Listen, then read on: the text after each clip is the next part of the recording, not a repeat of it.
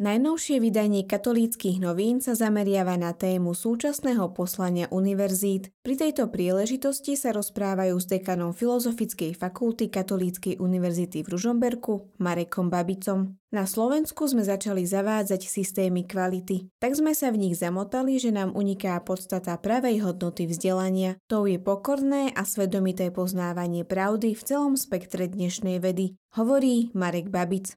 Katolícke noviny prinášajú tiež anketu s vysokoškolskými pedagógmi o tom, aké je dnes poslanie univerzít a v čom sa zmenilo oproti minulosti. Na to, aby sme mohli pestovať múdrosť spolu so vzdelaním, potrebujeme tvorivé prostredie, kritickú masu intelektuálne a vedecky zameraných a osobnostne vyzretých učiteľov. Takých, ktorí inšpirujú svojich študentov nielen k túžbe po múdrosti, ale aj k skutočným hodnotám, k úcte a slušnosti, toto poslanie by univerzity mali plniť dnes aj v budúcnosti, uviedla profesorka Daniela Ostatníková. Tu v ankete doplnil Robert Lec, Marek Schmidt a Vladimír Krčméry. V rubrike Duchovná obnova píše Juraj Sedláček o význame akademickej pastorácie. Tá prebieha najmä v univerzitných pastoračných centrách. Nie nadarmo sa životu na vysokej škole symbolicky hovorí predlžená mladosť. Slovenské UPCčka majú potenciál a môžu ponúknuť dozrievanie i sprevádzanie až do dospelosti. Starší a skúsenejší naznačujú, že byť dospelý znamená prevziať zodpovednosť, napísal Juraj Sedláček, ktorý je univerzitný kaplán i vysokoškolský pedagóg.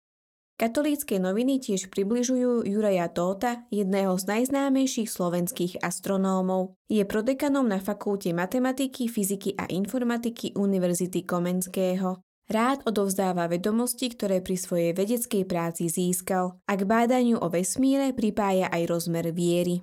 Predstavujú tiež podielové knihy, ktoré získa každý člen spolku svätého Vojtecha. Okrem tradičného pútnika svetovojtežského, ktorý približuje významné výročia v roku 2023, členovia dostanú aj publikáciu Posol jednoty a pokoja návšteva pápeža Františka na Slovensku.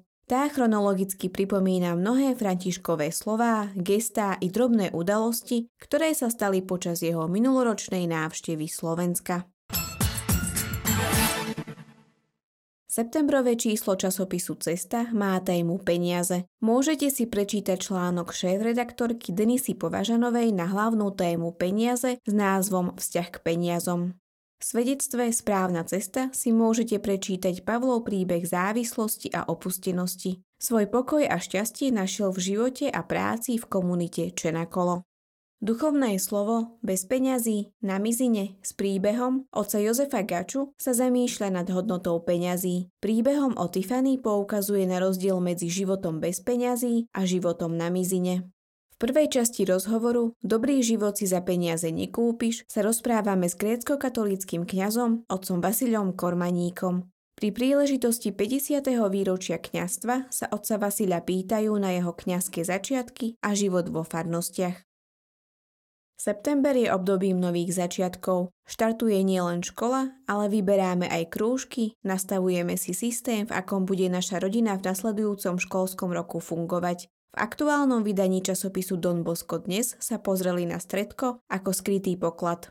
K modlitbe svätého Ruženca sa dá vybudovať vzťahy v súčasnosti, nie je len prežitkom starých rodičov. Prečo sa v ňom modlíme k Pane Márii, aj čo o tejto modlitbe hovoria svetí, sa dočítate v článku s názvom Sila Ruženca.